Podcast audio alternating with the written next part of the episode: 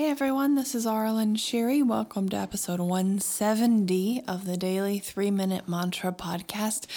This is where we come back to the present moment for just three minutes, sing a little bit, sing a mantra, and connect with our voice and our bodies. And today's mantra is the word, the Sanskrit word, Ekadantaya. Actually, we're going to sing Om Ekadantaya. So, this is a cool word, and it is another name for Ganesh. The uh, he is a Hindu god and has an elephant head and a single tusk. And so the word Ekadantaya means one tusked, one tusked one. um, so it's part of a longer mantra, but I just find shorter mantras obviously to be easier for this podcast usually because they're easier and faster for you to pick up. So we're just doing this one word, and Ganesh is known for removing obstacles and kind of clearing the way. If you think about an elephant, just kind of uh, pushing everything out of the way. So, so that's always a great intention to have with this one, or just to kind of um, just feel clear and just have everything go smoothly. So you can um, focus on that if you want, but it's Om Ekadantaya Namaha.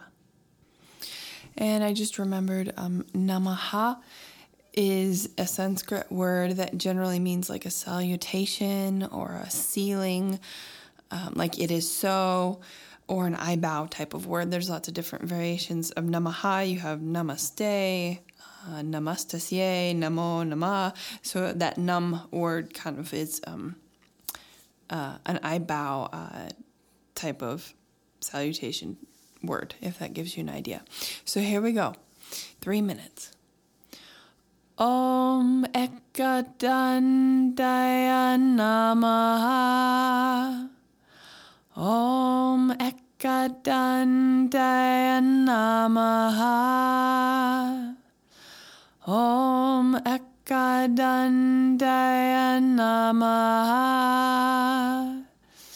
Om Ekadantaya Namaha. Om Ekadantaya Namaha. Om Ekadantaya Namaha. Om Ekadantaya Namaha. Om Ekadantaya Namaha. Om Ekadantaya Namaha. Om Ekadantaya Namaha. Om Ekadantaya Namaha. Om Ekadantaya Namaha. Om Ekadantaya Namaha. Om Ekadantaya Namaha. Om Ekadantaya Namaha. Om Ekadantaya Namaha. Om Ekadantaya Namaha. Om Ekadantaya Namaha.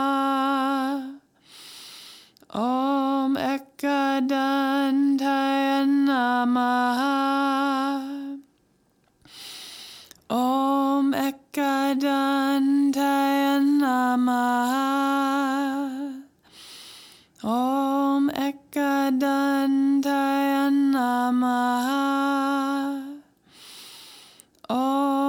Ekadantaya Namaha. Om